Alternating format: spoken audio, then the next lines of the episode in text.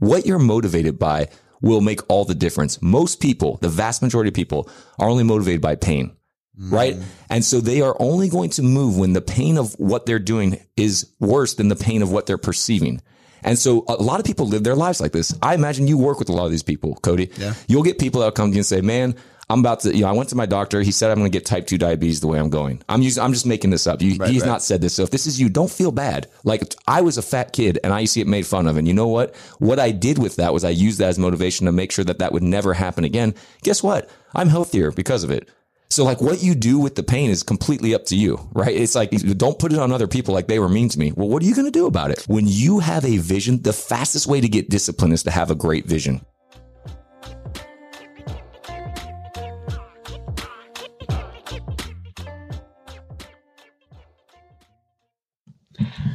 All right, so I'm gonna do like a, a casual introduction, but I'm gonna let you Okay. formally introduce yourself. Because I still, I mean, I feel like I was learning more about you on the way here in the Yeah. truck. You know, I still don't know a ton about you, so I'm excited about this podcast because this is going to be a way for me to dig deeper into your story and really pull out almost like, and I'm gonna, we'll link this in the description of the podcast. But you guys did an episode, like I told you before, on your podcast, which Right. is the Impossible Life. Yes. Now we're on the Tailored Life. Yeah. which I love. Good. And it was great because it was a really transformative life story Yeah. And I, I related to it in so many ways. And I know the, the listeners are going to as well. You've reached a level of success with your business, with your family, with your, your relationship with God, with Yeah. yourself personally that is, it's really cool, man. It's just really respectable to see. Thank and you. I think that the part that was so relatable to me is that you were an average dude who was dealing with stuff that a lot Yeah. of people shouldn't have to deal with, but unfortunately do. Yeah. You know, and at a certain point in time, and I'm not going to speak for you too much, but at a certain point in time, it seemed like you, you just had enough and you decided to create change, which is the scariest part for people. Yeah. And you went down a path of, of creating change in your own life. And I want to really pick that apart. Yeah. Because my goal is that people will listen to this and be able to change their lives. Yeah. Through the actions Good. that you No, it'd be- change yours with. For sure. And that would be my honor to do it. You know, I think the, first of all, my name is Nick Surface. I am the other half of the Impossible Life podcast with uh, my co-host Garrett Unclebach, who you know very well, who's a former Navy SEAL.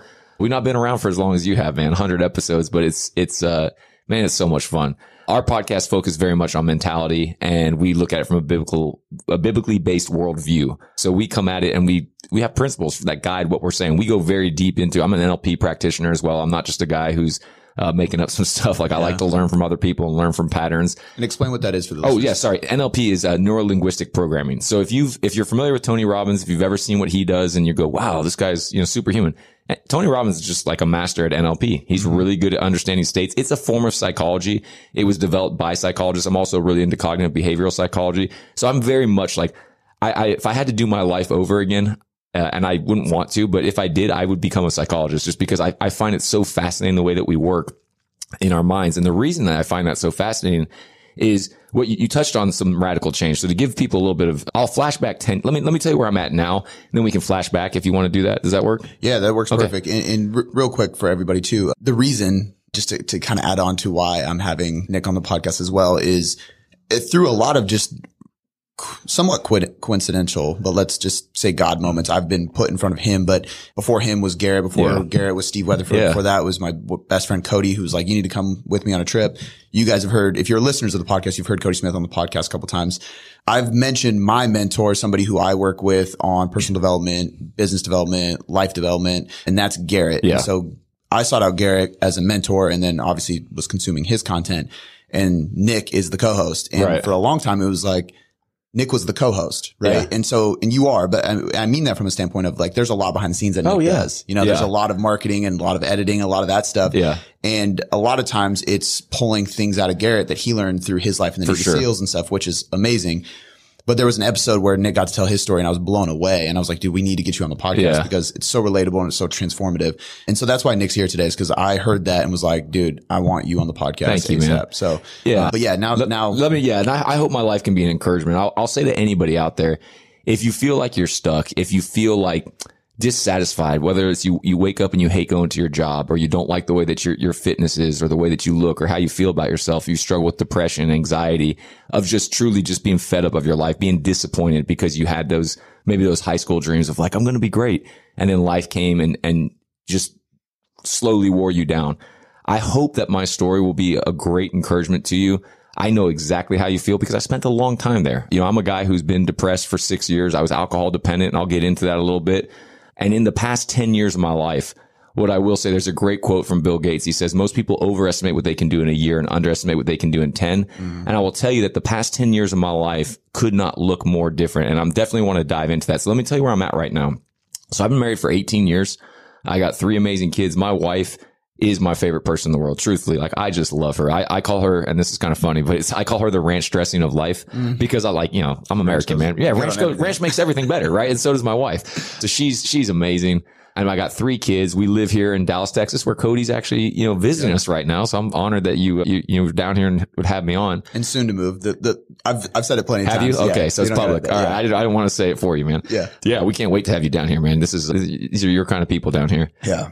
So, you know, so, and I've got three businesses. So Garrett and I do an online group coaching with, our, with our podcast for people that just want to grow and, and develop an elite mindset. I'll get into some of that because it's something that that sounds a little bit, I don't know, people might take it the wrong way to say you feel like you have an elite mindset, but I true, I've been in some impressive rooms. Yeah. I feel like I have an advantage in every room I go into. And I, I, I don't mean that arrogantly. I just mean I know the way that I think works because I've, I've seen it work. I've observed it. I've learned it and I'm happy to dive into that. You've so, earned that though too. It's well, oh, I paid a great price for it, yeah. a great price for it. And that's the, you know, that's really the secret is you can have anything you want if you're willing to pay the price, right? Mm-hmm. But people struggle because they either misestimate the price or they get hung up on the how to. And that's why a lot of people never even get past step one is because they get hung up on the how to.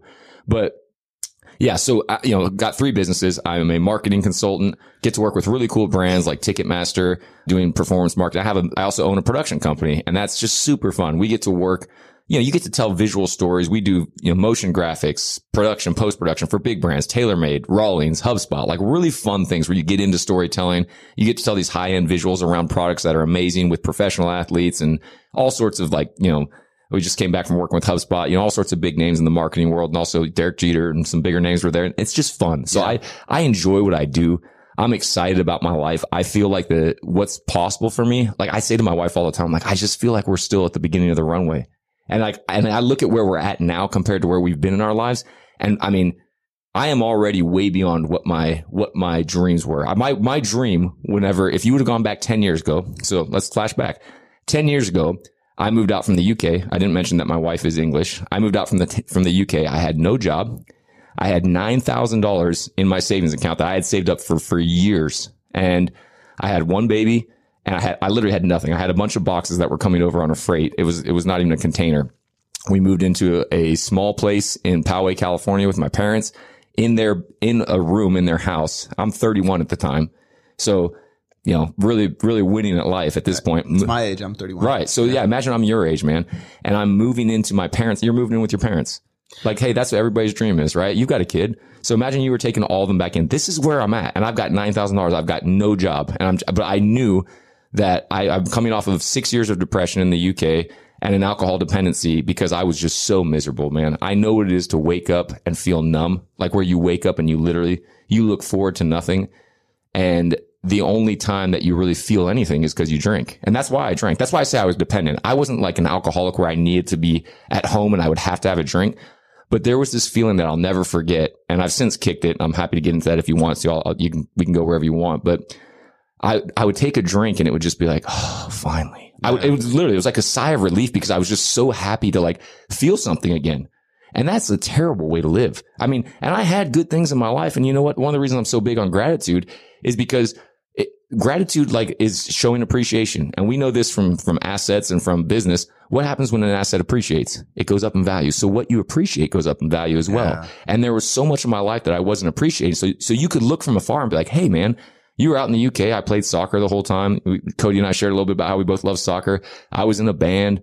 I, you know, I had some cool stuff going on, but I was so miserable because I just life, I had great expectations for going out there. I moved out there when I was 23 years old. I had great expectations for what was going to happen in business.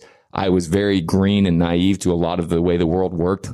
England's a hard place, man. Yeah. If you don't know anything about England, it's a cold, harsh culture. And I wasn't living in London. I was living in the middle of the country, like where it would be like the equivalent of saying, Hey, I'm moving to America and you're moving to some, like some place in the middle, like that is not very well, how do I say this? Socioeconomically, it's not high up there. I'll just put it that way. So pick wherever you want in America that represents that to you. That's where I moved. The average income where I moved into was T $7,000 a year. And that's, that's like a conversion rate. And by the way, they pay uh, 33% minimum tax bracket out there and 60 to 70% of your fuel price, which is $10 a gallon is goes to tax. Sales tax, 20%. So everywhere you're going, you're getting hammered on taxes. Things are expensive and you're making no money. It was very hard and people are cold. The weather sucks. It's a very harsh, cynical climate. So like you're surrounded by just negativity and people constantly, you know, like there's a very heavy class system out there. So people like they don't expect to move up. Like it's weird for us, but everybody knows David Beckham or, you know, he's a pretty famous, David Beckham's middle class. Doesn't matter how many hundreds of millions he has because the class system out there is you're either born into it or you're not. So if you mm-hmm. want to, if you're upper class, it's because you have, you have land and title that's been passed down. And that's how it is. So like you have this mindset. I'm born here. I'll die here. That's what's called a fixed mindset, mm-hmm. not a growth mindset. So I go out there green at 23, hopes and dreams, positive. I've always been a fun loving guy. And I just really, I got crushed by what I didn't know. So like when they say what you don't know can't hurt you, that is a lie because, because it hurt a lot. Yeah. So a few things I want to, well, first one, random. How, how many years ago was that then when you lived out there? Oh, I, you were in a band? oh man, like, geez, now this is going back probably 15 years ago. years ago. Um, I say jokingly because uh, my wife always gives me crap. One of my favorite bands of all time is Oasis. Oh, dude. Yeah. I used to look like, like people used to make fun of me and be like, Oh, you guys look like you're in the band. Well, Yeah. when you said that you were you were lived over there and you were in a band, I was like, I gotta I gotta mention Oasis. Oh man, I love Oasis. Yeah. Yeah. So I, I definitely want to pick apart at the the low because I think Yeah. that's that's really helpful. But before I do that, you kind of you, you said something briefly about regarding where you're at now is it's kind of surpassed what you Wait. Yeah. thought, Sorry. So, right yes. and so my question with that is, is how do you continue to level that up? Like for the average person. And Yeah. I think that because there's times where I kind of shared with you off the air where I almost hit a low not too long ago because I did check off all those boxes and it didn't open up new Mm-hmm. Yep. possibility for me because my environment Yeah. wasn't conducive to how far I could take things. Yeah. And so it actually made me depressed because I'm like, well, what's the point? I'm here now Mm-hmm. and I'm, I don't have joy, which sent me down a, a long winded path of different things and development and, and seeking different things and new successes and relationships, all kinds of stuff. But it definitely took a push to get Yeah. there. So I guess uh, my question for you is how do you have for, for average people, like having that a growth mindset and not only, you know, this is why I had you on the podcast actually. The amount, I don't know if you know this percentage because I don't. How many people in America actually become a Navy SEAL? Oh man. And if you had to take a wild guess, because you're like of the whole. American population or of the people that go to? the whole American population. oh my gosh. I, I mean, it's less than the NFL. So it's Which is crazy. Less than one percent. Yeah. Oh, way less than 1%. Yeah. zero one percent probably. Yeah. Something crazy. The, the, I mean, just to get a SEAL contract, and I'm speaking on behalf of Garrett's one of my best friends. We talk about this stuff all the time. So I don't, I'm not a wannabe. I don't ever pretend to be, but I do know a lot about it from our conversations. Just to get the contract is hard enough as it is. Right. And then you have to go to like pre-BUD/S, which is like a, tr- you know, training. And then go to Leading up, then, yeah, then you go to boot camp where they do like a different thing for SEALs and you work even harder. And there's a whole workup process and guys drop out the whole way. What is it in, for the NFL? Do you know the percentage of people in America that actually make the NFL? Man, I don't. I'm going to prove it really, like if you had to take a wild guess. If I'm I- not a sports guy, so I would. Yeah, no, I'm a big sports guy.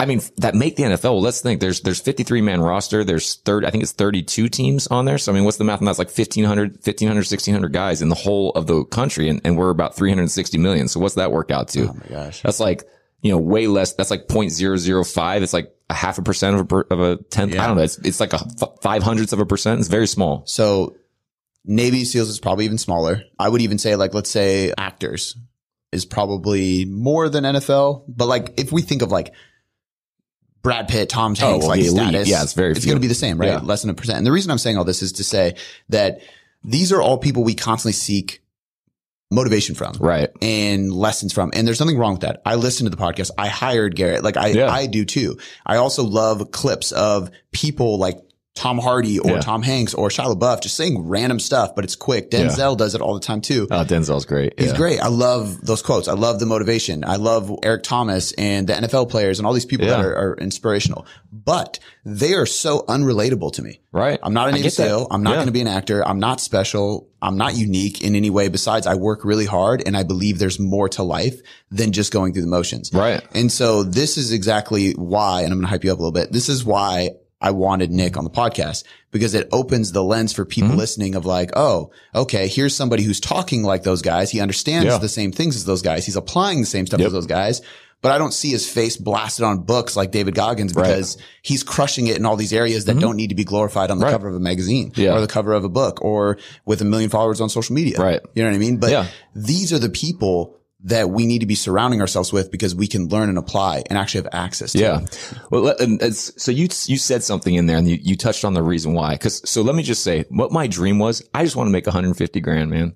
I was like, if I could make that number and, and this will reveal a lot of why people don't get past their dreams or they get to, you know, I think Zig Ziglar said that most people climb the ladder of success only to find that it was leaning against the wrong building. Mm, right? That's so good. And there's so many people that are, they, they think when they get something, it's this if then thought process. Man, if things were different, then I would feel this way. And I lived my life on that hamster wheel. And here's what I'm going to tell you. The, this is honestly, this is exactly what you're asking. So I thought if I made a, could get to $150,000, things would be like at that point, okay, we're comfortable. We can have a nice house. We can have, you know, a couple cars, go on vacation. Like that's all I wanted. I didn't, I wasn't asking for the world. And I thought like, you know, that's, that's not asking a lot. I should be able to do that. And if I can get to that, I'm going to be happy. Right. That was my thought process. Well, here's the thing. You talked about motivation. You mentioned the word once and we look for these people for motivation, right? And that's what we get. Well, here's the thing. What you're motivated by will make all the difference. Most people, this is like 99 point, I don't even know what percent, but it's a high percent. The vast majority of people are only motivated by pain, right? Mm-hmm. And so they are only going to move when the pain of what they're doing is worse than the pain of what they're perceiving. And so a lot of people live their lives like this. I imagine you work with a lot of these people, Cody. Yeah. You'll get people that come to you and say, man, I'm about to, you know, I went to my doctor. He said I'm going to get type 2 diabetes the way I'm going. I'm using, I'm just making this up. You, Right, he's right. not said this. So if this is you, don't feel bad. Like I was a fat kid and I used to get made fun of. And you know what? What I did with that was I used that as motivation to make sure that that would never happen again. Guess what? I'm healthier because of it. So like what you do with the pain is completely up to you, right? It's like, don't put it on other people like they were mean to me. Well, what are you going to do about it? Right? There was something that Tony Robbins came out with a book and a series.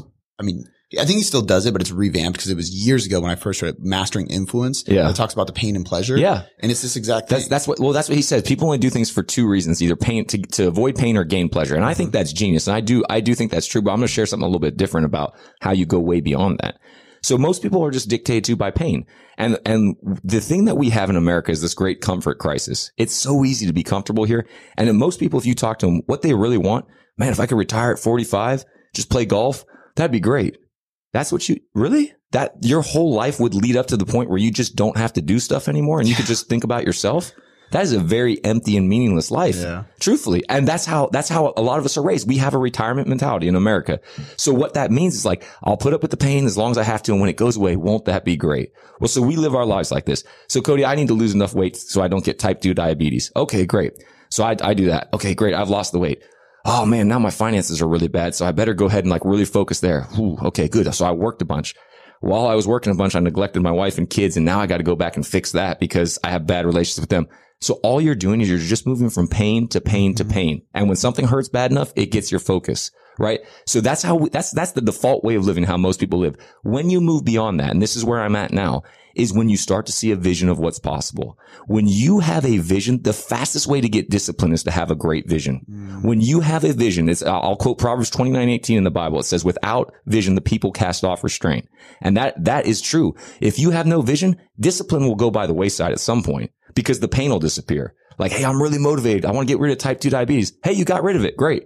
Oh, cool. Man, I miss Twinkies yeah. right? Like, and, Yep. and if, and people go around this loop and they can't figure out why they kick, they, they can't get past that. It's because you never got a vision. When you have a vision for your life, and I'm talking every area of your life, and you truly start to dream and see what's possible, and, and your vision's down to you. It's down to the way that it's down to your own personal strengths. It's down to your experiences, your unique skill sets, your passions. But when you have a vision, and I believe this is a God given thing, it is seeing something in the world that does not yet exist. And this can be, like I said, in every area. So it can be for me, I want to have in my marriage, I want to have a marriage that is connected always, that where we have the spark of love and attraction, where we can be a model for other relationships, for other people to see what a great marriage looks like, starting first with my kids. Yeah. That's my vision. So I, because I have that vision, guess what, man? Guess who I have to be? What do I want? This is what I want. That's my vision. Okay. Why do I want it? Well, I just told you. So now who do I have to be to get that? I'll tell you who I have to be. I have to be a guy who doesn't lose his temper ever. I have to be a guy who has equanimity in my relationship, a guy who goes first. If there's something, if I want my wife to, I don't know, I wish she would make me more meals or whatever. I'm making this up. Guess what I'm going to do? I'm going to start making her meals, right? If I want my wife to, to compliment me more, I'm going to start complimenting her. Yeah. If I want to have more connection, I'm going to initiate the dates. If it's going to be, it's up to me. When you live like that, that's, that's an ownership thought process right there. When you start living like that and you capture vision, now it's not about moving, be moving to pain because you'll ask this question. This is the question that will, that will let you know if you're past the point of pain to vision. What am I actually capable of? Mm. Cause most people will say, well, what would I have to do to get that? And because they just want to know what's the minimum steps, right? This is why we have growth hackers and all these things on the internet, like, Hey, five steps to get, you know, lose hundred pounds in a month and whatever. I'm making this up, but you know, I mean, we have all these quick little things and that's what we want. Just tell me what I do. I'll get it. Okay, cool. Check. And then that's on autopilot. It doesn't get on autopilot, guys. Yeah. Like it's, that's just not how life works. We were not made that way. But, but so when you move past the point of what's the minimum I have to do to like, how great could I be? What am I actually capable of? Man, you are hooking something onto the front of your chest that will propel you forward, never ending. Be- because you are, you, like, we are made by a limitless God. Yeah. So guess what? You're, how great can you be? It's up to you. No one, no one, no one can tell you how great you can be. Well, and that's what that, that's what the impossible life's about. Exactly. That's what the whole the whole idea of the tailored life was literally because it's about defying what the norm in society is to create Yeah. the life that you deserve, that God planned for you, that you Yeah. want to live. 100%. I'm going to say this real quick just so I do not forget it, but I want to ask you about pain avoidance. Yes. Because I think that's a big key Yeah, too. And, and how is. you can vision, visualize maybe even pain that you haven't experienced Mm-hmm. yet. And this is the importance of reading and, and experiencing events like we're at, Yeah. talking to other people. Yes. If I can hear your pain now, I might be able to feel it in a way that allows me to avoid it in my own life, even if I've never experienced Yeah. it. Right. So I do want to ask you about that. Yeah. Um, Uh, but I think that talk about that. I know. Promise. Okay, so I, I filmed a video on this. I don't know if you saw this, but I think you'll like this. This was really transformative for me, and I thought about it again. Ye- I think it was yesterday that Keith said it, but he was talking about it was yesterday when Pete like when I'm not around. I, I literally visualized this when he was saying this. Okay, like I'm traveling here, my wife's at home, hanging out in the cul-de-sac with the kids and the other parents and stuff. Is she telling them how great I am? Mm, You know, yeah. it's like, okay, I'm, I'm traveling. So the team isn't, isn't like, I always tell them I'm, I'm always available, but they, they do really good at like giving me respect and time. What are they saying to each other? What are they saying to their clients Yeah. about me? What are the, our clients when I do these member lives every other week and I'm talking to them about personal development? I'm talking to a bunch of people on Zoom call. What do they say to their friends Yeah. and family? You know, like, and, and he was talking about, Yeah. what do you have to do to, to be the greatest Yep. Husband, the greatest wife, the greatest friend, the greatest parent, the greatest trainer, the greatest whatever. So people say, I have the greatest blank. That really got me thinking. Mm-hmm. Yeah. And I filmed a video not too long ago about why the love languages are actually hurting you. Granted, I, I like the love languages, but Mm. I do think, too. I think Yeah. they're great. And uh, they help me a lot with even my clients, honestly, but they help me understand my wife more Yes. and how to communicate with her. But what I was talking about in the video was that I realized I'm words of affirmation. Okay. So now I'm, I'm acting, hoping that you tell me something good. Right. And if I do something and you don't tell me thank you, you don't tell me I'm great, you don't tell me that you appreciated it, now I'm bummed out. Right. Now I'm less likely to do it again. Yeah. But what I had to figure out is the word of affirmation has to come from within me. Right. You know, and, and for me, I said, God, but if you don't believe in God, you believe whatever you want. Like if you're conscious, your own self-conscious is telling you you're doing the right thing, you're acting in greatness and you're pursuing the right things, making the right actions, treating your wife how you should, leading Right. by example, all these things. That's the only word of affirmation you should be after. Right. Right. And when you do that, you're probably going to get more words of affirmation anyway from Well, yeah. everybody else. Yeah. But just your thoughts in general on that. And I think like listening to, cause it's tough to be like, there's going to be mornings where you wake up, like, I don't want to be great today. Oh yeah. You know, all the time. How do you constantly show up that way? Yeah. Day after day after day. I mean, the, the so I will say that it started as moving away from pain. I don't want people to be like, oh, well, now I'm just going to go gr- get vision, and it's you know that's the magic thing that people are constantly looking for that one thing. Yeah. Here's the secret: uh, there is no one thing, right? Like if you look every, I'm very big on pattern recognition. I think we're surrounded by what I would say are godly principles, and if you look at how things grow, everything grows from repetition, consistency, and time. Like we see sowing and reaping all the time around us, right? We know, like I, I'm guessing we don't have a lot of farmers that listen to this. I'm not a farmer, but I know if you put a seed in the ground, you water it, you get it light and all the great stuff, photosynthesis, all that stuff takes place. It's going to grow Yeah. over time, Yeah. right? I would not expect to plant a seed on a Monday and reap something on a Friday, mm. but people live their lives like this all the time. So there's a time frame orientation. One of my big unlocks from hanging around with Garrett and from learning more about the Navy SEALs was uh, he, they have this thing in the SEAL ethos that's called the 100% mission success guarantee. Explain unlock. I hear you say that all the time. Yeah. So unlock for me is like where I figured it out. Like I talked about cognitive behavioral Open the psychology. door. Yeah. It, it, it, it, it makes, it helps me to make sense of it because, so what you're saying, you're I love that term. I just Yeah. wanted people to like. I heard you say it a couple times on your podcast, and I was Yeah. like, "What is he saying?" And then I thought about it. and I was like, "Oh, I love that." Yeah, it's picking the lock. Cause I mean, here's the, it's perspective. There's so much when you, you can have these aha moments.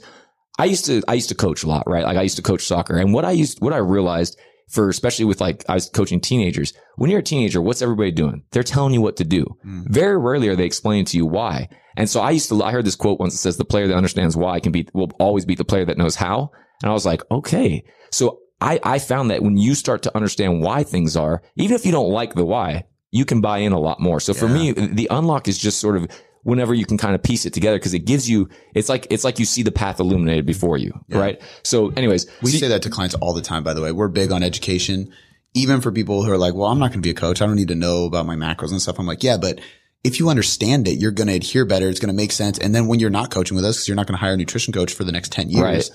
you're going to know what to do. Well, yeah, You know? because what you don't want to be is you don't want to be the person that's just constantly looking for someone to tell them what to do. You know who does that? Kids. Yep. When you can actually understand and, and understand the forces, what I would call the principles, the repeatable, observable patterns that govern outcomes, when you can start to see those in the world, that's what I call wisdom. And when you can live with wisdom, you can live very skillfully because when other people are bumping up against these principles and struggling to navigate them, you can see what's happening and you know how to navigate it to make it work for you. And these other mm-hmm. people are bumping into things and just, oh, it just doesn't work for me.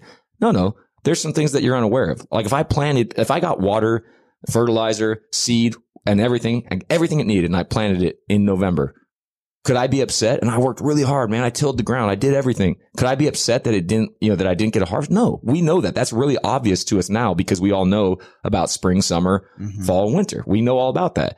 Well, if we didn't know about that, we would be constantly going, why isn't this working for me? And people do this all the time in their lives. So that, that's just a side note. But you asked Yeah, me about when you wake up and you're not feeling it. So here's the thing. I started off as a person who was very much just like my pain. I just wanted to get away from depression. Man, I, I, I ta- I mentioned it earlier. I was an if then person.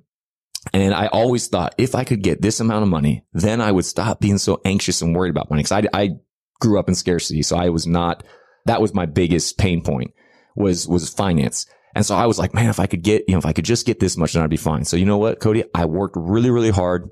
I eventually got that amount of money in my bank account. And I was like, oh, thank God. It was $10,000. That was my number. I was like, when I have that in the bank and I'm working and I'm paying my bills, I will feel so secure because that means here's how a, a fixed mindset works. If the worst was to happen and I lost everything tomorrow, I'd be good for this set amount of time to, so I could figure it out again. Yeah. That's what, that's how I was always thinking what would happen if I got pushed back to zero. Guess what? Where focus goes, energy flows. If you're always focused on what's going to happen, if the worst thing's going to happen, there's this amazing thing in psychology where it's called generalization, distortion, and deletion. And what this is, is this is, this is how your brain works. We can't take in all the information that's coming into us all the time, right? So what you tell your brain is important. It's uh, uh, known as the reticular activation system. People see this all the time. I just bought a black truck. Uh, and it's a, you know, whatever. I don't know. I I bought a Ram. everywhere. Yeah. Now you see them everywhere. Yeah. So we all know that story. So your brain works like this. So what will happen is you're telling your brain that's important. And this is your survival way. So generalization, distortion, deletion. What happens is, is we see deletion all the time. Like let's say you lost your kid or you're going to the pantry and you're looking for the peanut butter jar and you know it has a red, it has a red top. You're searching through the pantry. Well, let me, hey, what, what color was the jar that was on the third shelf? I don't know. All I'm looking for is the red one, right? Yeah. Okay, so you've missed all the details. So if you're a person that's constantly worried about threats and you're always thinking about going back to zero, how many opportunities walked right across your face while you were too busy searching for threats? I'm going to tell you that a lot did, and you missed out on a lot of your life. Okay, so this is where I was at. I was constantly in that that mode. So who knows what opportunities I passed up on in that time? Yeah. I can't even say. But I started off with that pain, and I just wanted to get away. So what I found is I got that ten thousand mark. Guess what? I felt just as anxious as when I moved out with no job from, from the UK to America. Ah, so what did I do? I upped the target. Okay. So the next target. Guess what? I hit that too. Mm-hmm. I felt just as bad and I kept raising the target. And so Oh, this is too familiar. it's too, well, this is everybody because what you do is it's like you have your hand. I, if you're not watching the video, then I have my hand out in arm's length. Okay. And so it's about, I don't know. What do you think, Cody? A foot and a half, two, and two feet in front of me, right? So I'm going to take a step towards that. Oh, but as I do, my hand moves as well. And so you're constantly chasing something that you never catch up to. You feel like you're behind and you end up being this anxious, stressed out worry head because you just can never get to your goals. You're setting yourself up for failure because you're being dictated to by something from your past and you're completely unaware of it. And, and that's how a lot of us live our lives. So I started off with that pain. And the reason I talked about being so big on cognitive behavioral psychology is I went and saw, I eventually went to a cognitive behavioral therapist. And for the first time, someone gave me a framework that made sense of all these things. And I don't want to, I don't know if you necessarily want to go too deep down that, that road, but that's what really helped me start to understand where these thoughts were coming from. Yeah. You know, how all, you know, how core beliefs work and how they generate your thoughts. And then your thoughts generate your emotions. Your emotions generate your actions. Your actions change the circumstances. And then that set of circumstances starts the wheel all over again. I would actually love for you to go into it because I think that, you know, the, the car analogy is a really easy one. You get a black Yeah. truck, you see them everywhere. If you told anybody that, you're like, oh, well, yeah. Yeah, Right. but, that. but, and I love where your focus go or, Where focus goes, energy flows. That's a Yeah. Tony Robbins quote. So I, I got to give him that. credit, but it's so true. and, and little side note for everybody listening too, like, if you're talking to somebody and they keep pulling out random quotes, it's because they're well versed 100%. and studied. Yeah. So if you can't bust out a ton of quotes by successful people, it's because you're not learning from Yeah. suc- successful people. Yeah. You know what I mean? No, you're like, right. You really should be doing. I always notice that when like uh, I'm talking to somebody and they keep name dropping and doing quotes. Yeah. I'm like, oh, okay, they're well studied. Well, because like, so I talked, I talked about this and I don't, I don't want people to miss this. I'm happy to go into the cognitive behavioral framework to help people understand this if you want. But like before we do that, you asked me about how you wake up and you get to the point, like if you're not feeling it, how Yeah. you get there. And so I will tell you, I, when I was in that state where all I wanted to do was get away from pain, I started just figuring out what got the pain to go away. Right. And so I started up developing morning routines because I realized I couldn't just wake up and see how it went. I mean, you've played sports. You're obviously into fitness. I played sports my whole life. No one shows up to game day and just kind of goes like, Oh, we'll see what happened. They spent the whole week practicing. They've got their uniform laid out. They've got like plays depending on what sport you have a strategy for the game, right? But we show up to life every day, just wait and see what happens. so true. So guess what happens when you get punched in the face and you're not prepared? It sucks. If you get punched in the face and you're prepared, you counterpunch and you go on the attack. Well, and you know what? Like I've had people ask me about this with when I go speak at seminars and I'll send my slides the day before and they're just a bunch of slides with big words on it. Like, Yeah. like, I mean, like literally just one big word on a slide. Yeah. That's it. And they've asked me why. And I'm like, well, I've recorded hundreds of podcasts. I've had Mhm. thousands of hours of sales calls, client calls, coaching calls. I've done so many videos. I know one thing really, really well, and I talk about that thing constantly. And I would say maybe a second thing would be personal development Yeah. now, but fitness and nutrition is what I do. So You're excellent at it.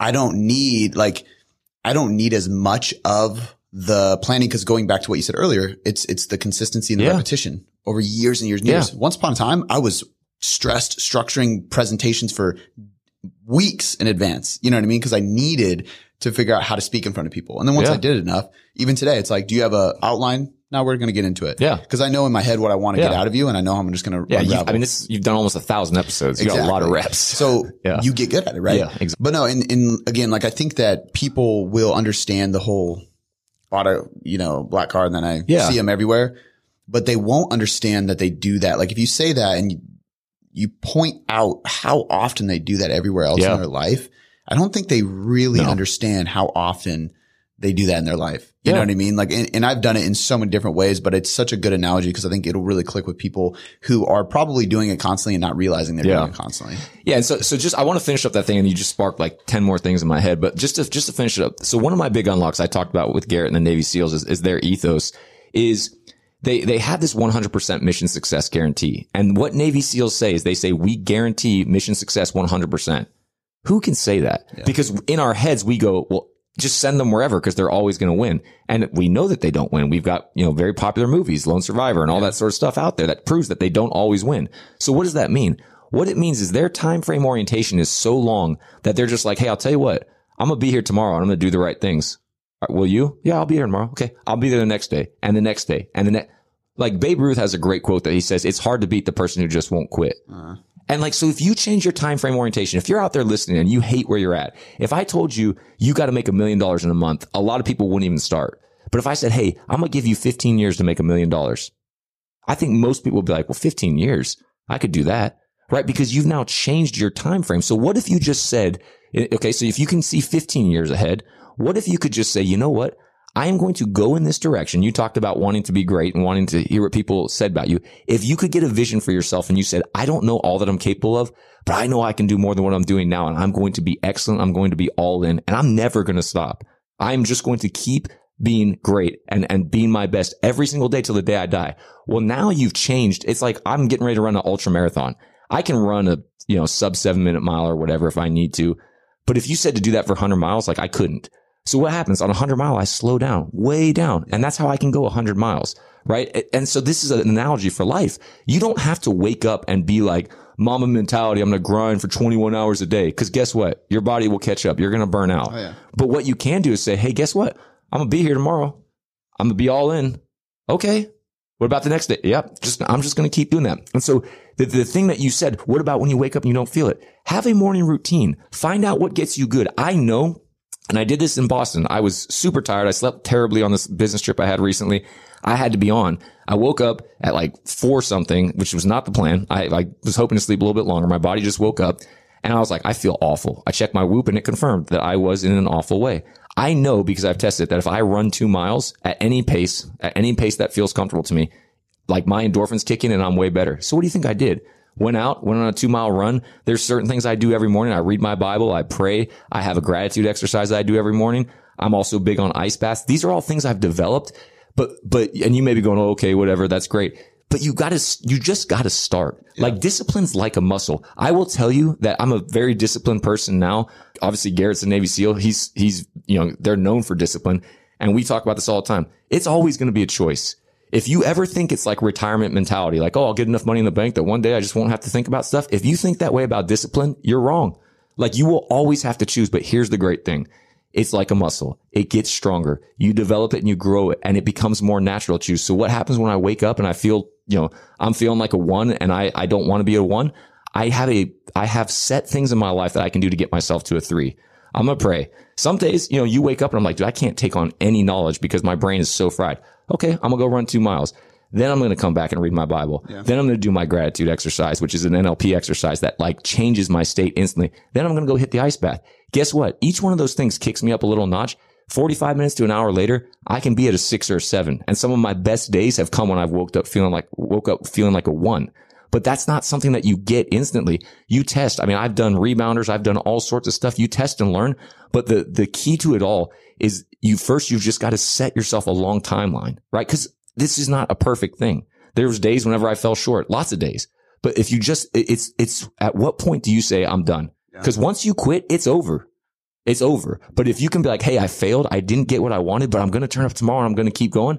Man, I'll tell you what, eventually you, that will start kicking in and you will start to get better and better and your discipline muscle grows. And I cannot tell you, discipline and confidence go hand in hand. Yeah. When you, when you can do what you say you're going to do, your confidence grows. I say that all the time. Yeah. It's like uh, developing self belief is literally just a matter of doing what you said you would do. That's, that is 100% it, man. Self belief is built on reference experiences. And that means that you have to go out and create those for yourself. And like you said, the more you show up and do what you said you do, the more that you get confident that you're going to do what you say you're going to yeah. do. And it snowballs. There's, uh, you know, the, there's an old Chinese proverb that says everything is hard before it becomes easy. And it's mm-hmm. just to say like, just like nothing becomes successful unless there's failure on the way. Like you got to yeah. fail, right? But everything, like if we even boil down the whole confidence system and all that, like confidence comes from proof, right? right? Proof would be coming from results. Results yes. only come from consistency. Exactly. Consistency only comes from taking action. Action only comes from getting uncomfortable. Yep. Uh, discomfort only happens if you have some discipline. Yeah. Right. So like there's always like a line and then you get to the top and then the goal grows and it goes back through. Ex- or, or the success loop is another great one people always wait for motivation before they right. take action and then get results. But realistically, you need to take action to get results and those results motivate you to take action again. Yeah. So there's no way around discomfort. Yeah. And e- even if we think of, because there's a lot of successful people who don't necessarily follow like structured morning routines. Right. And I will even say for myself, I don't have as structured of a morning routine as I did. And I do believe if you're in a place where you're stuck, you need to do it early. Oh, you need yeah. to get it done first thing in the morning. I don't yeah. care if you lose sleep. Like you got to do it because there is something that it, it's a pattern interrupt yeah. in the beginning of your day that sets the tone. But no matter what, there's not a single successful person who, in not even just financially, but just successful in life who doesn't have a daily routine. Oh yeah. You know, full of habits. So yeah. for me, I, I woke up at 3.30 in the morning because my flight left at six. I mean, oh, wow. boarded at 520. which I'm the last one on the plane always because I don't like to sit there and let people pass me. Right. But I still did as much of it as I could. Yeah. Right. Like I woke up, I slammed my greens drink. I got in the truck. I listened to an audiobook instead of reading. When Yeah. I got to the airport, I did my gratitude journal. When I Yeah. got on the plane, I finished the rest of it. The only thing I couldn't do was something physical. Right. Right. This morning, I woke up again at three technically because I'm in a time Yeah, change, but I woke up at five because I knew I had to be there at seven. So I'm like, I need to wake up two hours early because I got to do these things before I go Yeah. because I don't know my schedule. So when I'm home, some of my routine is in the middle of the day and some of it's at night when my daughter goes to bed. Cause then I can kind of just like, cause I know when my daughter goes to bed, there's a couple things I need to do to put myself in a good state. Cause now I get time with my wife. Yeah. I need to put myself in a good state before that. I do something before I get home because I got to put myself in a good state. Cause when I get home, she's waiting. She's like, Yeah. dad's home. Yeah. It's time to play no matter how tired I am. Yeah. And then I have to do something in the morning that is going to set me up for work. Now, these aren't like hour long No. Routines throughout the day. But if I can give myself, there's times where I'll even pull over and meditate and calm down, you know, Yeah. because if I, if I got to do that before I walk in to be the greatest Yeah. dad I can be, then I got to do it. Yeah, I mean, it's like anything. You, there's, I I feel like I'm quoting Garrett a lot, and he's probably going to listen to this, and I don't like quoting him that much because I don't want to give him too much Say credit. it's Tony Robbins or something. Whatever, I'll make it up. It's it's Boney Talbins from the UK. Um, no, but I mean, he he talks about the difference between pros and amateurs is how quickly they recover from malfunction, and that that's really it. Like, Yeah. if you want to really be pro at life, and Steve Weatherford talks about that as well, good another friend of mutual friend of ours. But like, if you want to be pro at life, leaders anticipate, right? And losers react. And you will be a loser if you wait until something happens and then you're like, Oh, I can't believe that happened. That's so unfair. Like, and, and what I say to people all the time, and this is a real ownership thought process. I would say the vast majority of what happens in your life, if you're really paying attention, you can see it coming. Truthfully, you can see, I mean, there's some things I've had a house flood. I'm not saying that about everything. So don't beat yourself. There's things that are way out of your control. Lots of things. And, and actually, but I'm saying even the things out of your control, I think if you, the more you start to see the patterns in your life, the more you can anticipate. I'll put it like this. If you know you're going to be traveling, right? And you've got, or you've got really busy days. If you're looking ahead in your calendar and you're looking ahead at your life, you should start to be able to see like areas of heavy pressure or heavy workload where you're going to have a lot of strain on you. So what that, what's that going to mean? Maybe you're more irritable. Maybe you're going to have less time for something else like physical exercise or the loved ones in your life for that period. So you need to schedule time and go, okay, I'm going to have to be overly indexed here towards work. So when I'm done, when that period ends, okay, and it's going to be this date, I'm going to be planning date nights with my wife. I'm going to be planning family time. I'm going to, and so, and I'll also, if something happens and blows up, I know I'm going to be really tired. So I need to be aware of that. When you can start to look ahead uh, and, and plan for those things, it's amazing what can happen whenever something happens and you're like, Hey, I thought about this and I already decided how I was going to react beforehand. Once again, you have to be disciplined to do this. You Yeah. can't just decide to do this and it, works. You have to build up the discipline. So this has been years for me of getting to this point. But now when something blows up, man, I've already decided how I'm going to be because I know, I know who I want to be. Yeah. And that's, that's a powerful way to live. I do a vision alignment session. Sorry, Cody, I'll finish up real quick. I do a vision alignment session once a, once a month where I ask myself eight questions that I've developed for myself. And three of the first three look back at the last 30 days. The second two have to do with uh one of my core values, which is dream. And I really, and it's like a vision setting thing. One of the questions is what would this next month look like if everything was perfect? And the second question is what, what idea sounds too good to be true in any area of your life? And the reason I ask myself those is because your brain, your subconscious is great at answering prompts. So if you get, it's like Yeah. ChatGPT in real life. You give yourself some prompts, your brain will come up with something. Oh yeah. And then I have three questions that look ahead and it, and I ask myself those questions, you know, where, like what's coming down the line that's going to be a challenge? What do I want to make happen? And I can tell you that this is, I just started doing that this year. It's the most productive year of my life in across the board. I'm talking about if you want to look at finance and numerics, if you want to look at the relationships and the quality of the relationships I have, literally every area of my life. And so it's really powerful that when you can look back, look ahead and take stock.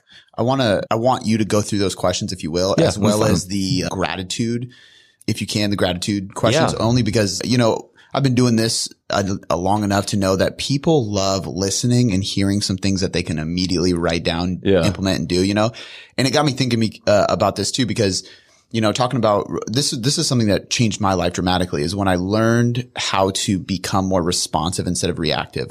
That's, and that's to an extent, that's what, you know, Yeah. having true equanimity is that right? is it. Yeah. like being able to stay calm and make the right decisions, especially if we consider like, uh, you know, we've had some different situations when with my family. And when you have a kid and you have a wife and you're, you're playing a leadership role and my wife plays that role extremely heavily for my daughter because she stays at home with her. But there's certain times where there's decisions and I know I need to be calm and make the Yeah. right decision, right? And there's been multiple times where I've been able to do that. And it has meant so much to her because Yes. I can fill that role. And realistically, that's what I want anyway. Even if inside I'm, I'm nervous, I can be calm and play that role because that's what I desire. I desire to be the greatest dad and husband, right? Yeah. And so something that I used that actually helped was called positive focus and it's a journal exercise. Okay. And you'll love this. And it's, it's basically, you, you have to reflect on past situations that you've been reactive to. Right. And you teach yourself how to be more responsive in those Yes. situations till you get to a point where being responsive is your norm. Right? Right. And so you ask, what was the situation? Then it's why was it positive, which is the most difficult thing to answer if it's a negative Mm-hmm. situation. Yep. But like you said, if you prompt your brain, you'll find something. That's exactly so it. find it. Yeah. And then it's what is the lesson that you're taking away from it? Yeah. And then it's how do you apply it to, this is from uh, something called core four. So how do you apply it to your core four? Body, being, balance, business, which would Mm-hmm. be basically your body, health, physical, whatever, being, uh, God, spirituality, mindset, Mm-hmm. personal development. Balance is your relationships, spouse, kids, whatever. And then business is your finances. Yeah. So now I'm taking this situation. I'm finding something positive about it, learning a lesson from it and applying it into these different areas from a standpoint of, okay, if I get hit by, like I get rear-ended, the rear-ended situation isn't what's going to apply Right. in my spiritual life, but what was the lesson I learned in Yeah. that? I can apply that. Yeah. You know, and when you do this, you learn how to be more resp- responsive instead of reactive. So Yeah. in the moment, your brain immediately goes to that equanimity state and you can handle a Yeah. situation 10 times better. Yeah. You will make leaps and bounds going forward. You're learning your life lessons. Uh, That's that's a reframe, and that's that's such a powerful thing to do if you can shift your perspective on things. Two questions I ask, and especially around painful things, uh, you ask the very similar questions. I say, "What good came from it?" And this is something that requires you to be looking back in time. And the second one is, "What can I be grateful for in that situation?" Because here's the truth: it could always be worse. Yeah. right? And it, and when you start to cling on to that little bit of gratitude, it's amazing how much more you see. And I've been able to piece together, you know, my life and see some of the most difficult times are oftentimes what what brings about the greatest growth. Yeah, and, 100%. and that's consistent. unless you ignore it. Well, that's and, it. th- and that's the thing. So, so there's, I I find that there's a lot of small situations where people, this is where they lose the ball on, right? They don't think about, even when we talk about the whole self-belief thing, you didn't do what you said you would. Well, like maybe I said that something I've said recently is I'm going to pick, anytime I see trash, I'm going to pick it up. Good. Right. I love that. It's If it's something like a little tiny thing and I'm like, oh, it's small. That is literally depositing in my Mm-hmm. self-doubt bank. You're exactly right. So I don't care how small it is, you know, like this is maybe, what is it? TMI, too much information, Yeah. but we, we took a piss before we came Yeah. in here and there was already pee on the toilet seat. That's not my pee. Right. I still wiped it. I don't know if you I heard me that. like No, I didn't. grabbing Yeah. the toilet paper, but I told myself I will never leave a toilet seat if there's pee on it. Like I'm going to wipe it up no matter whose it is. You set a standard for yourself. I set a standard for myself. I love that. And that creates a, a, a level of self belief that applies in other areas of my life. But I think it's so important to think about all these because even, you know, this morning, I don't know if I mentioned to you, I thought, well, the lady on the phone told me that it was a fridge in my hotel. Yeah. It's not. It's a wine chiller, which doesn't keep dairy and prepped meat because I'm contest, Yeah. I'm in contest prep. Doesn't keep that stuff cold enough. So this morning when I realized that everything was warm, I was like, yeah, I probably shouldn't eat this. Yeah. Now I could have freaked out and been pissed and been like, now my diet's ruined. And that's just going to set my whole day for Right. negative. I literally was just like, oh, let's throw this away. Yeah. Figure I'm it out. Google where Kroger is and we'll figure it out. Yeah. It's not the end of the world. Like you just move on. Now, the first time that that happened, that was probably very, that would have been a lot difficult for you to, to do, but you've developed that over Exactly. time. And that's right. That's what I mean. Like I, I say to people, I'm like, if I told you that you could work for three years really, really hard, and at the end of that three years, you'd get $20 million. I'm guessing the people that listen to your podcast would be like, sign me up. Let's go, yeah. let's go. That sounds, I'll do that, man. Whatever it takes. Well, here's the thing. That's never going to happen. Mm-hmm. Right. It's just, it, that is not how life works. But the point is, is that you you are willing to pay a price right? So you, you've established that you're willing to pay the price. Where people lose it is they, because they don't know how long they have to do it for. And that's why I said when you can set your time frame that you're like, I'm willing to just do this forever, you, man, you become unstoppable. Yeah. And, and it, that, it's a small, subtle change, but like it is such a powerful shift in your perspective. Now you touched on something else about like most people, you said that I said most things that are painful cause great growth. And you said unless you ignore it. We talked about pain avoidance. And by the way, I have my questions, so I'll go through those in a minute. But that is that was a huge unlock for me as well. Was being able to sit with pain. So I'll rewind to when I was, you know, like an up and outer. I was successful. I had started my marketing practice. I was doing well. We were in San Diego, but I was so stressed, so stressed. Not great for my wife. Just, you know, I- don't want to go too much into that detail because that's not the point. So what did I do to deal with my stress, Cody? I got myself a THC vape pen and I started smoking weed because that, that helped me feel better. And it was great. You know, I went from being stressed to like everything's perfect. I put on my Apple High Times podcast playlist and just chilled, man. And this is our society. Hey, man, it's great. right? You got something wrong with you? Here's, here's some pain, here's some pain medication. So our response to pain is just to make it go away. And the same way that you talked about, like you can't skip a little piece of trash because you said that you were making a deposit. I would call that sowing a seed. And guess what? Seeds grow. Yeah. Right. And we're constantly sowing seeds in our thoughts and our actions and in our attitudes. So if you can now get to the place, if you can be a person that doesn't sit with pain or that, that can sit with pain, I'm sorry, that doesn't try to numb it, what you can learn from your pain will propel you to be the greatest person that you can possibly be. What, what caused this for me? What, where this really kind of came to reality for me. I talked about I do an ice bath. I do it at 40 degrees. It, it sucks every time. I say there's only two things. Never gets better. Sometimes the ice bath hurts really bad and other times it hurts worse. That's, Yeah. that's literally, that's the only two modes for ice bath. It's never pleasant. It's never fun. But you know what you have to do? I, I you can listen to me on, on episode four of our podcast, The Impossible Life. Garrett took me in the live on air. You know what I did? I responded exactly how I always do. And this is something that I practiced thousands of times, like what you talked about with not picking up the trash. When you see a big explosion, like, like let's say you lose your temper with your, your wife or whoever, you've practiced that in your head thousands of times in other places beforehand. Somebody does something and you're like just cussing them out in your head, but you kept it together. Hey, good job, bro. No, you didn't. You, you, you did everything but the action. So when the action eventually spills over, it's like a boiling pot. It's been simmering for a while. So this is exactly what happened to me in, in the ice bath. I responded to pain the way I've responded to it a thousand times, which was to try and make it go away as fast as possible. So Garrett had me doing this countdown. We were saying 30, you know, I was counting down 30. This is the day the Lord has made 29. And that's what I was saying over and over again. I got to 10 and my body was just on fire. I had only been in there for like maybe a minute, not even a minute at this point.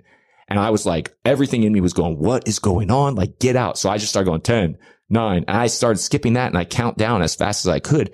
I ended up spending a minute and 18 seconds, did not cover myself in glory, got out of the ice bath. It was not the performance I wanted. And it, what it did was it highlighted my relationship with pain. So I had, anytime something was really, really hard, I just wanted the pain to go away. And so whatever it took to get that pain to go away was the solution. Well, here's the thing. I never actually fixed the problem. And in the case of smoking weed, I actually was giving myself more problems because now I've gone from, Hey, I'm an anxious stress head to now I'm an anxious stress head who smokes weed at night is no good for his wife. And I'm starting to develop an addiction to that as well. Well, isn't that great? Right. I, I never dealt with the problem. So if that's you, I'm not beating up on you. Look, I've used weed. I've used alcohol to numb pain. What I'm telling you is that when you can sit with pain and you can look at it and you can ask this question, why am I feeling the way that I am? Like if your body's in pain, you know something's wrong, right? And you, you got to look at it. Like if your, if your shoulders wrong, like bu- busted up on you, you're not going to go hit heavy bench press, right? You're to, you're to go try and get it rehabbed and get it fixed so that you can go back and perform at your optimal place. But we don't do this in life. We just like, Hey, just make the pain go away, ignore it, you know, get distracted with something, take some sort of ingest something. And we're looking for something outside when you can get to the place that you can actually generate, and this is what I talk about with my, my gratitude practice and my morning routine. When you can generate inside out, man, you're, you're a different person. Yeah. You're, you're not an if then person. You're no longer waiting for something outside to change how you feel inside because you can self generate, but you have to be able to sit with pain. It's an absolute must. I, two things. One, you guys are savages. We'll get you in the ice bath, dude. Uh, I did my, I just avoided, I've done like a semi cold plunge in like a banya, like a Russian bathhouse, Right. you know? Yeah. It's not the same. Well, I did one in Steve's backyard and that was the Okay. first one. And so like, and this is the power of just like your thought before getting into it. I was like, I was angry. I didn't want to do it. Yeah. Like I just don't, I'm not about it. And then I looked around and saw all these guys and I literally, the thing that helped me so much, and I sat in there for two and a half minutes. and I was- Good. Was- Yeah. After 10 seconds of deep breathing, I was fine. Yeah. It was like nothing. And it was because I thought about what would I do if my daughter was watching me? Exactly. She Yeah. Mm-hmm. sees all these burly dudes jumping in and then I'm cowarding about some cold water. And it like really sucked me. I was like, who do I want to be in front of her? Yes. Right. So like thinking about that stuff helps a lot. But the reason I said you guys are savages too is because Luke, one of Yeah. your good friends, he, uh, he was texting us about real estate stuff and he, he made a typo and then he was like five minutes later corrected it and was like, my bad. I was in the ice bath when I was texting you. Yeah. And I was like, hold up. Like him and my wife were having a conversation. She just ignored it. Yeah. And I go, hold on, dude. I just scrolled up. Did you say you were texting us while in the cold plunge, the ice bath? You're a beast. Yeah. I'm not texting anybody if I'm in that. Yeah. It's not Like, recommended. That's Uh, crazy. You guys are on another level with it. But the, the thing that like, it's kind of popping up in my head that I think is really powerful from a lot of this too is, or at least is a, it's a good for people listening, like a red flag that you can look for if maybe you don't know what your, your sedation tool is or Yeah. the thing that you're going to, to help with the pain and you don't realize some of these things.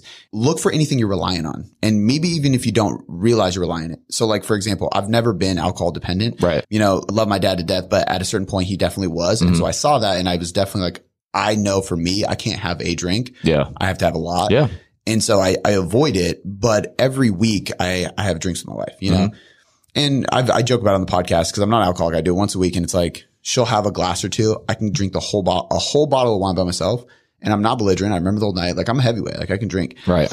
but I told my wife, I was like, I think I'm going to like not drink for a couple months. She's like, why? I was like, well, I thought about two things. One, I have a insecurity in my head that me providing a great date night for you means I have to drink Right. and that's not okay. And secondly, I haven't gone a week without alcohol outside of maybe two weeks before my last contest prep in 2014. And I'm ashamed to admit this, but since seventh grade, Yeah. I started partying in seventh grade. I literally haven't not gone to a party. And then once I stopped partying, I was just drinking Yeah. at home once a week. It was, and I was like, I'm, I don't have a problem because I don't do stupid things. And Right. nowadays, like a, a drunk night for me is watching a movie with my wife on Right. the couch, like something crazy. But I don't like that I haven't Yeah. proven to myself that I don't need it. Right. And so I've proven to myself now, and now I feel really good. And I re- also realize how much clarity comes about when you actually cut it out completely for a while. It's amazing. And I'm not going to, you know, I, I really enjoy like nice wines. Yeah. Like we've become, Yeah, yeah. I used to say winos, but I realized a wino is actually somebody Yeah. who That's a enjoys drunk. cheap Yeah, wine. you're a smaller. That's what Yeah, say. exactly. Yeah. Wine connoisseur would There be you go. a better That's term, that's a classic way of saying you drink too much wine. Exactly. Yeah. so, and we enjoy doing that stuff, like go wine tasting, Right. buy some nice bottles and do tastings Yeah. of our own. But I was like, I need to prove myself that I don't need it. You know, Yeah. So if you have anything in your life that you haven't gone without, it's the whole point of like fasting. Yeah. Right. Like not fasting of like intermittent fasting, but I'm talking about like, you know, you cut something out for a month. It's very popular in like the Yeah. Catholic religion, obviously. Oh, Like, yeah. Remove this for a month, remove this for a certain period of time just to prove to yourself that you can actually do this. Well, you know? and here's the question you have to ask yourself: Whatever has control of you, you're a slave to. Yes. So, do you want to allow something to have control over you? And and you talked about if you want, you know, you may not be able to identify what you're dependent on. You can be dependent on social media. Yeah. You can be on. It can be even working out. It can be sex. It can be you know all sorts of things that that are in there. So here's how you identify those things. That if you want to know, these things all come in the form of cravings. Mm. And if you, so you, the first thing you got to do is start getting your antennas up for cravings. Cause when you crave something, chances are that that's something that is being used to give you a state change. It's to, to change the way you feel. And if you really want to start to unlock yourself, ask yourself what happened right before you got that craving. Remember, your, your subconscious is great at taking prompts. So like for me, I started realizing like I was, and no man wants to admit this, but I realized I was an emotional eater. Like what dude wants to be like, yeah, bro, I'm an emotional eater. I love to crush some Cheez-Its whenever something bad happens. Like no guy wants, I don't think anybody really wants to say that. So, and the way I realized it is I would suddenly be like, oh man, I need to just go get a snack. And I was like sitting there one day and I was eating. I was like, I'm not even hungry. Wait a minute. What am I doing? And I started like fast forwarding back. I'm like, what happened? I'm like, oh, I got that email from a client and it immediately caused like a stress reaction because it was like a flare up that I didn't really want to have happen. Once again, pain Yeah. reaction. Even if you identify as somebody who can handle stress well. Right. Oh yeah. Yeah, exactly. Yeah. And you can, there's that whole sword you can die on. I don't, I'm not, I'm not, a, I don't buy into that, but identify the cravings. Yeah. And when you see the cravings, then start to ask yourself what happened beforehand. And We've could- had clients do that. Like journal, journal the a couple hours before this happened. yeah. Just look through it. Who did you talk to? What happened at work before Yeah. you got home? Is something wrong with the kid? Like, what is going on? Was there a big bill that came in the mail that you weren't ready Yeah. for? Like, you got to figure that out. This, that, and that's skillful living. This is what we're talking about. And that's why, that's why I said, I think love you that. can anticipate, you know, you can anticipate most things if you're paying attention because honestly, things happen over and over again. We're surrounded by a world that spins every day, surrounds the sun 365, you know, every 365 days we do a lap. We got four seasons. We wake up, we go to bed. Like things happen over and over and over. And when you can start to identify the patterns in your life, you'll be able to see things coming and you'll also be able to make sense of things that have gone by. And really that pattern recognition is what will allow you to accelerate and be, truthfully be a leader because you'll be able to anticipate what comes because you start to re- recognize these repetitions and you'll be the person that's like, well, hey, like you said, well, you know, in that moment, why didn't you lose it for your, you know, why didn't you lose your temper? Well, I knew who I wanted to be for my wife and Yeah. I, I knew that I was, I had this date and I told myself it was important. I put huge meaning on it. Oh, oh, it sounds simple, right? Yeah. It's simple, not easy. but it's amazing how many people live, like the world's spinning and so many people live their lives without intention. Yeah. It is sad. Yeah. Like, and if you can live a life with intention, you are in way more control and things go your way. Yeah. 90% of the time. Because we could probably go on for hours and hours. I do want to, let's, let's yeah. get to you want to get to my, my vision alignment question? Break this down so Okay. people he- hearing can actually, you know, go through this on their own. Uh, maybe the gratitude one, if it makes sense to do Yeah, it. so, so the gratitude one, maybe we can link to it in the show notes. I just do a Tony Robbins NLP, Tony Yeah. Robbins NLP exercise. A, a quick point about that. Your brain does not know the difference between reality and a, a dream. And so if you doubt that, think about a time whenever you had a dream. I remember there was this dream one time um, when I was a kid. I woke, I dreamt, I was like in high school. I dreamt this radio station that was giving away money that I won the money. and I woke up and I was like, yes. And I remember I was like, wait a minute. Did that oh, that, oh, that was a dream. And I've even had some dreams that I like to this day, I still have to go like, no, that wasn't real because it was so emotionally Yeah. invested. And that's how things get burned into your brain is emotion is like an intensifier that will really cause some, some track to be laid in your subconscious. So anyways, I say all that to say with NLP and with what, with what this gratitude exercise is, you can go back and relive moments in your life that you can be so grateful for. So every morning I wake up and there's a breathing exercise before because 25% of your oxygen goes to your brain. So I do a lot of breathing to get my brain woken up. And then I'll put my hand on my heart, which is actually, it's an anchor. You don't often put your hand on your heart. So when you do, it's like telling your brain, you know, think about like this. When you get into like, get underneath the bench press or you get into push-ups, your brain knows what's coming because you've done it so many times. You have an anchor. You don't get in push-up position unless you're doing push-ups or you don't get under a bench like that unless you're doing bench press. So your brain knows what's coming. You can do that intentionally. So putting my hand on my heart is an anchor. I'm like, okay, here we go. We're about to embrace, embrace gratitude. And then I close my eyes and I think back to three moments that I can be so grateful for in my life. And I close my eyes and the, the, the prompts are you see what you saw, you hear what you heard, and you feel what you felt. Because what am I doing? I talked about how the world, how your brain is basically making sense of all the information coming into it. And we do that through the five senses. So I'm re-engaging three of those senses when I go back and I truthfully will see it from a first person state. So it could be, you know, my kids being born. It could be something small, like just a smile on my son's face when we were playing, you know, like, but this is the, this is the beauty. You may start off with really big things like, oh, when I got my house or when I got married or when I, you know, people will start off with the big ones. The more you do this, you start to train your brain and it's amazing how it brings up small things. And suddenly you're like, Oh, I'd forgotten about that. Man, that was amazing. So you're like, reliving your life and enjoying it again, which is the beauty of a memory. And so then what happens is as you, like anything, we're humans are made to be conditioned. Like you can't tell me anything otherwise. We are conditioned. That, that's how we roll. Everything is always conditioning us. So when you start conditioning yourself for gratitude, what will happen is you'll be in a moment and you'll be like, Oh, turn the memory maker on. Like this is a moment. I want to remember everything about this. I was in Fenway Park, which I'm a baseball guy. I love it. Soccer is my favorite sport, but I love baseball as well. A week ago Friday. And man, Fenway's romantic. I'm getting chills just talking about it. And like when I walked out into outfield, I purposely walked around from where my seats were behind home plate and I walked into the outfield so I could see the grandstand and the monster. And I didn't see, I purposely didn't look through any of the holes. It's only got one concourse because it was built in 1912. And I walked out to right field. I walked through the outfield. I stepped out and like the lights just hit me, man. And I'm closing my eyes now. I didn't even mean to. And I could see the grandstand. There was a Boston cop to my right. And man, the field was just immaculate. And it was magic, man. I felt like I went back in time and it just filled my cup up so much.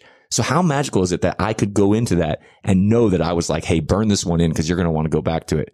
What happens? You start living in such a grateful state. I will tell you, I mentioned that I was depressed. The reason I'm so big on gratitude, gratitude is the only thing that I found that will shift you out of that anxious, depressed state where all you see is threats. And when you're grateful, all you see is opportunities. And the reason I believe that that's so true is it, there's a scripture that says, enter his courts with thanksgiving, enter his house with praise. And like what I found in my own life is when I uh, am living with gratitude, I'm like ushering in the presence of God into my life. And you want the presence of God in your life. That is the greatest gift you could have. And so I've found that that has been such a shift. There's mountains of psychology behind this. If you, if you're like, Hey, I'm, I'm not into God or whatever, just go look, just go look up the effects of gratitude on the brain. If, if that's, if you, oh, if science is your kind of authority in your life, go look it up. Yeah, people listening will definitely want to take advantage of that. And, and, you know, we're not going to get into this topic because I think this, this is a whole side thing, but I heard Josh say this on your podcast just recently. And it kind of shocked me at first. And I thought about it. I was like, wow, that's a really interesting perspective. It was hmm. something along the lines of depression is a privilege. Yep. And I was like, wait, what did he just say? And Yep. then he started talking about if you're aware that you're depressed, you're aware of your thoughts and emotions. Yeah. You are aware of the way you're thinking. And the mm-hmm. power in that and why I'm saying it now is because even if you're not depressed, but you're going through something or you're considering gratitude or anything, you are blessed enough to be able to even be grateful, to think about things. Yeah. To literally process your emotions and your feelings in your head and then change them. Yeah. Because awareness precedes change. So you cannot change without awareness. Exactly. Right? Exactly So right. it was a really profound thing that he said that I was like, dang, that's kind of You know, harsh. you know what that is? That's a very zoomed out view because he's mm-hmm. not just talking about like if you said that to somebody and all you're thinking about is the last 20 years, it's like, man, you're such a jerk. That's a, that's a horrible. You don't know what it's like. Well, I do know what it's like. And I agree with them. And the reason I agree with them is because if you zoom out and you look at the whole of human history, we're at a time right now where we're having to figure out what to do with our leisure time. Yeah. That's not a problem that the most of, if you look at humanity as a whole, that's never been a problem that we've had before. Yeah. And that's why people are sitting there looking at devices all the time because they're bored and their, their life is literally just passing them by while they're watching dancing monkeys on Instagram. Yep. And, and, you know, that's living unintentionally. It's just getting distracted all the time and not having a vision. Yeah. So to that point, let me give you my vision alignment questions yeah, that I do. is the perfect thing for us to wrap up. And on. I do this once a month. And I I just want to say, if you don't have a vision for your life and you're kind of like, man, I like this. I, I you know, something that you said resonates with me. Uh, and we bounced all over the place. And I feel like we did not go chronological about the, the 10 years of my life. So hopefully people got some, I hope you guys got a little bit of inspiration. If you're looking for more, you can find us on the impossible life. We've got hundred episodes. We focus on very specific topics, how to get rid of anxiety, how to overcome fear, leadership. Like we cover a broad range, emotional intelligence, core belief. Like we, we've done a lot of and for everybody listening, you guys know this. I don't listen to many podcasts, to be honest with you. I, I, I listen to more audiobooks and I read a lot. I listen to your guys' podcast every single week. Oh, like thanks, it's the, man. it's the episode that I'm literally like, it's Monday. Yeah, oh, that's cool. You know, Thank and you. there's, I honestly like thinking of all the other podcasts I subscribe to. I have zero clue when they air. Yeah, that's cool, man. Thank you. Yeah, Like, no, so it's a really, really good I- I'm proud of it. Like you could be like, oh, this guy's full of himself. I, I, I'm just saying it'll help you. Like that's why we do it. We have Garrett and I have a very clear mission to serve other people and help them develop to be all that God made them to be. Nobody would ever think that, dude. That's just, Well, I just, you know, I Story just, in your own head. Well, I, pre- hey, you know what? I probably needed to hear you say that. So thank you. But yeah, I, I'm proud of what we do. Uh, the, what I was going to say, and actually I want you to come on this, Cody. So what we do, I was talking about vision. Most people don't have a vision. Garrett and I have a tool that we use and I have mine in my phone. It's called Ideal Me. Mm. And so what it is, is it's like, it, it, we look at visions, values, and beliefs to craft an ideal you. If you think about what you have in your life right now, everything you have in your life right now is the result of seeds that you sow, that you sowed many years ago. Yeah. Right. And we see this easily with like kids, right? But like I'm talking about whatever you have in your life, finances, your emotional state, it's all the, it's all the result of seeds from years ago. So what if you could, instead of being like, oh, well, you know, hopefully it gets better. What if you could look ahead and very clearly see and identify what you wanted and then start sowing those seeds today. This is like a, this is something that Garrett used to help him get through BUD/S, which is obviously the most difficult military training in the world is he had a very clear ideal him that he was pursuing Yeah. as part of this. And I talked about it, like the fastest way to get discipline is to get vision. So this is a very powerful tool that we both use and that we've developed together. We do it. It's a free call. It takes 30 minutes. I'd love to have you on it. Maybe we can put the link for people who want to take part whenever Yeah. this airs. Cause we do, we're doing them about once a week right now. I don't think we're going to do them for long, but we've had a really big response to it. And we do it for free because we just want people to come on and to just, you know, like I said, we're here to serve. So anyways, once you have that vision, then you can start asking yourself questions like this. So let me show you my eight vision session monthly questions for you guys and then we'll wrap unless you want to keep going. No, up that's to you. So, okay. So remember, what this is doing is this is maximizing your days. It's, it's making the most out of your days. It's squeezing every drop. So I have th- the first three questions look backwards. So I go, what went well last month? What could you have done better? What was the biggest thing you'd improve? Right. And those last two questions probably sound similar, but they're, they're, they're different because like I said, when you prompt your brain, you're going to focus. Then the middle two is like me dreaming because if I'm going to, if I'm going to keep pursuing a vision and, and keep trying to be my best and greatest every single day, I've got a dream. So first question, what would this month look like if it were perfect? Right. And then the second one, what idea sounds too fun to be real in any area of your life? Hmm. That, that one's different every month. It's really fun. And then the three are looking ahead. And this is where I talked about now you can know who you need to be in the moment and you can show up, right? What potential challenge do you foresee this upcoming month?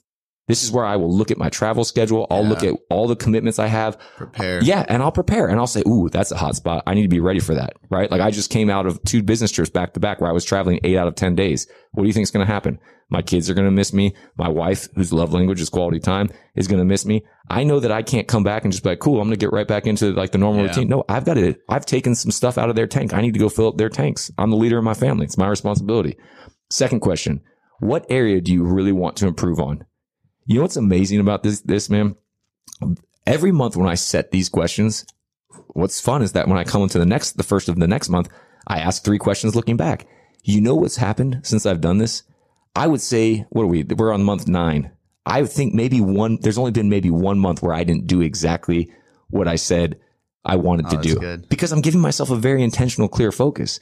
And then the last one, and this is like, this is a question about optimism, about positive attitude and, and, and being grateful and really, you know, putting the energy in the, into your, into your life. What are you most looking forward to this month? That's the last question. Yeah.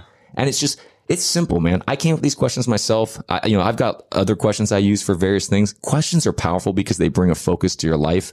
So I- I'll, you know, if you want these questions, I'm happy to Yeah. text them to you. You can put them, but like, I, it's very simple. This takes me maybe 15 to 30 minutes, but I can tell you that it has made this the most productive year of my life. And just the concept of stopping and taking stock and just assessing things and going, okay, right. Here's where we're at. Here's where we want to go. Here's what we're going to do about it. It's really simple, right? Yeah. But like often what's, what's the wisest, most, most powerful things really boil down to being simple. It is. right. It's a mastery of basics. Yeah. And so and we're on month nine of you doing that. So it's, it's the mastery of basics. It only happens if you do the basics Right. consistently. Yeah, we all eat every day. No one complains that they're going to be hungry again Yeah. tomorrow. But we we start to lose heart whenever we realize that we're going to have to keep making disciplined choices forever. Yeah. It's rep- like I said, principles of growth: repetition, consistency, and time. Love That's it. the price. I'll have you send those to me. I'll put them in the Cool, man. description. Yeah. Yeah. I have a, a similar philosophy, like just real quick in response to that, that I talk about. It's similar to creating your greatest self. And I often will say like, okay, visualize whether it's in a year or five years or 10 years or whatever. What is the greatest version of yourself? So for me, I'm like, okay, well, you know, when I've been a father for 10 years, what will I be like? Yeah. Or like, not even, I, I won't even frame it. What will I be, like? What could I be like? Yes. Because at first there's probably some doubt and self belief issues, Yeah. right? And some limiting belief issues. So I think about all the things that could potentially like, you know, if everything goes my way, I could, I could be that person. Yeah. And then you reverse engineer it. Okay. Well, That's where does that right. guy live? What does he Yep. do every day? How, what are his habits? Yep. Who is he surrounded by? What is he like depositing in at home and at Yeah. work? And you start to realize that the only way for me to become that person in 10 years is to just start acting like him right now Exactly. you know, and you can lay that out really easily. And then the other thing I do is actually, and this sounds weird to a lot of people when I first say it, but I compare myself to people I look up to. And some, something that I heard Keith Craft say that confirmed this was when he said there's three responses from Yes. people when they're around greatness, right? There's, uh, I believe it's envy, intimidation, and inspiration. Yep. They're either So- intimidated, inspired, or, or jealous. Yeah. Those- yeah. Those Yeah, are yeah. the three. Yeah. So like, I know for me, when I'm around people who are more successful than me, more athletic than me, more jacked than me, have better marriage than me, I don't get like sour. I don't get Right. I usually ask if I can pay for some time with them. That's cool. I'm like, I want to learn. what a great you. attitude to have. You know what I mean? Yeah. So why compare to like if if I'm thinking like comparison can be the thief of joy, 100. percent Mm-hmm. uh, I think it was Mark Twain. I believe that that quote's from. But at the end of the day, if you compare to somebody who is greater than you, and then you put the lens of well, why not me? If they did it, Yeah. you know, I even think about people like, like I watch Keith Craft and I'm like, what doesn't that guy do? I think I was watching the uh, 4th of July service and he started singing and I was like, Yeah. he sings too? Yeah. What- He puts points on the board everywhere. what is this? Yeah. And so, but then I'm like, okay, well, how old am I compared to him? Yeah. Okay. Well, there's no reason why I can't You got accomplish all that. 32 years. That's what I'm exactly. saying. So I think about those things. I'm like, all right, well, let's do the same thing I did for my greatest self. So that, that Reverse dude- engineer his steps. Yes. So, but what Cody just said is very. You, this is why I want to have you on for our ideal you. Uh, that's that's what we call it. It's the ideal you. Okay. I want you to come on because we do exactly what you talked about, but we have it broken down because what you just described is like is you're a, somebody who's aware of what you're attracted to, Yeah. and you're able to use what you're attracted to not to intimidate you, but to inspire you of like, hey, this is actually possible, right? And that's powerful. So if you can start to take intention out, intentionally do that in in your life, and then create a vision of like what the ideal you would be like for every single area. And then, like you said, reverse engineer it. You can start to build standards out. Yep. And, and we talked about living an intentional life. When you do that, I promise you, you'll be living more intentional than, than probably most people you'll be in a room with. 100%. And it's not that you're sitting there trying to be like, oh, I'm better than you. It's not. If you want to get everything out of your life, I believe God made people with, it, with he put eternity in the hearts of man is what it says in Ecclesiastes. We are made, we have an eternal longing. People are not meant to just be like, oh, hey, I'm comfortable. I can play golf the rest of my life. You weren't made for that. You have a plan and purpose for your life. So if you can start to take hold of that, I will tell you, man, to live f- free from fear, free from fear of pain, to, to be the type of person that walks into any play, any situation and knows that you're, maybe you don't know what to do, but you're the type of person that can figure it out. And you're a person that's bold and confident and that is healthy, that you can look after other people and serve and give your life to them. Man, your life will take on a sense of purpose and meaning that you've never ever dreamed of. And that's where I'm, uh, we talked about where I'm at now. Probably a good place to wrap. to wake up every single day full of purpose, man, knowing that God made me, knowing that there's a purpose for my life on the earth and that it's to, it's to serve others, right? And to, to be excited about that and to look forward to the interactions, to know who I want to become. And not that I have it all worked out. I don't, right? I don't, I don't know what's going to happen tomorrow, but here's what I do know. I know who I'm going to be no matter what. And I know how I'm going to show up. And that, that is powerful. So two things. I could probably keep saying this, but we got to have Yeah. some. But two things I just want to say about that. The first one is going back to what you said earlier with the timeline. Like it's endless. So Yeah. don't, it's something that I actually struggled with is, you know, I have a mentor in my life who actually became business partner of Tailored Life Apparel. Cool. Yeah. And he is one of those, I'm sure you've read the book Mere Christianity. Yeah. C.S. Lewis. Amazing. He describes somebody as holy. Mm-hmm. And one of the things he says in there is it's like almost like they have an unlimited amount of time each day. Mm-hmm. And so I remember talking to Andreas is his name. I'm like, bro, like, do you have 36 hours a day? How are you this person to so many people? And Mm-hmm. Yeah. how do you do so many things and accomplish so much and have time for yourself? And like, he knows how to do everything. So I'd be like, Hey, do you have anybody for tile? We want to do like a backsplash. She's like, Oh, I, I know how to do, uh, glass cutting. I'll come over. I'm like, what? yeah. He just get- comes over. You does. Renaissance man? Dude, like, he- yeah. I call him the, you know, the guy from the Dos Equis commercials? Yeah, the coolest man in the world. Yeah, the or most interesting man in the world. Yeah, That's him. Cause I learned something about him all the time. Right. He's Mexican. I was like, this oh, is that's perfect. perfect. Yeah, So, but I remember getting frustrated and because I was trying to be that way. I was trying to be that person. And, and he put it in a timeline frame of mind for me. He was just like, dude, I'm older than you. I've been doing this longer than you. Yep. Just, just remember, like, you just got to become that person. You don't have to become that person eventually. You know, I'm getting ready for a contest. That's a deadline. right. That's math. I cut calories a certain way until I'm there. It's easy. Life is not like that Exactly. becoming that person isn't like that, especially because once I become that person, I'm going to look at the next person who's above me and be go like, Oh, that's the next level. So Yep. you just constantly grow. Yep. And then we're, we're going to put this on a shirt, but something I've always said, and this is actually how I got my wife to understand entrepreneurship because we were having a discussion, a heated discussion, because she was like, you're never satisfied. Like, why, Right. when are you ever going to be satisfied? Cause I did the whole like, well, once I make this. Yep. Well, then once I The make if this. then never never works. And I really, once I understood the purpose behind what I was doing with my business, I was like, you know what, babe, I'm never going to be satisfied. But I want you to know that every single day I'm fulfilled, right. That's a big difference. you know, cause I will always stay hungry. I'll never be satisfied, but I'm always fulfilled. Yeah. And as long as I'm fulfilled, I'm going to be present in what I'm doing and I'm going to work and I'm going to hustle and I'm going to build this because it's never going to end. It's never going to be enough technically. But as long as I'm happy Yeah. in the moment, that's what matters. I'm not acting on scarcity. I'm acting on fulfillment. Right. Right. So anyway, this has been an amazing podcast, man. We'll, we'll definitely probably have you on again. I would love to come on. I was just thinking the same thing. I was like, I feel like we could go another couple hours, man. We, did, we hardly even got to touch everything. Yeah, we easily could. So drop uh, your Instagram, will. drop uh, Yeah. for you and the podcast, the Yeah. podcast title, as well as uh, Mindset Mastery, because Yes. that is not conflict of interest with Oh, our right. coaching at all. So I highly recommend people grab it. But just drop everything so we can put that in the description. You want me to tell it now? Yep. Okay. Yeah. So you can follow us on Instagram at The Impossible Life is the podcast. We also have a website, theimpossible.life, where you can find out everything about Mindset Mastery. It's our group online coaching program. You'll also be able to sign up for our, uh, I'll put the Ideal Me link in your show notes as well. And then you can follow me on Instagram at Nick Surface one. It is how it sounds. N-I-C-K. And then my last name is like the surface of a table. So S-U-R-F-A-C-E one. I'll put all that in the show notes, guys. Definitely recommend all of the above. Mindset Mastery is honestly underpriced. It's extremely cheap. And Thanks, man. It, the value is so high. Like if you really want to work on your mindset, Yeah. self discipline, and, and you get it from somebody who has learned every, I mean, you're getting it from Nick, but also from a Navy SEAL, like Yeah. together. It's, it's pretty, it's pretty if crazy. you want an elite mindset, like come join us. It's And good. It is the greatest advantage you will ever have is your Good. mindset. So we appreciate you guys listening. Obviously, you know, leave us a five star rating and review. Make sure you send this to somebody who could benefit from it. Share this on your Instagram story by taking a screenshot or just hitting this share button if you're on Spotify. Tag myself at Cody McBroom. Tag Nick at Nick Surface One or at The Impossible Life. Correct? Yeah. Or is it Impossible Life No, Podcast? it's at the impossible life. at yeah. the Impo- I'm surprised you guys had that handle Bro. available. yeah, man. That's know, good. God, So check out the description. Make sure you tag us. Make sure you post it. We appreciate you guys listening. We'll be catch you next great. time. Go be great today.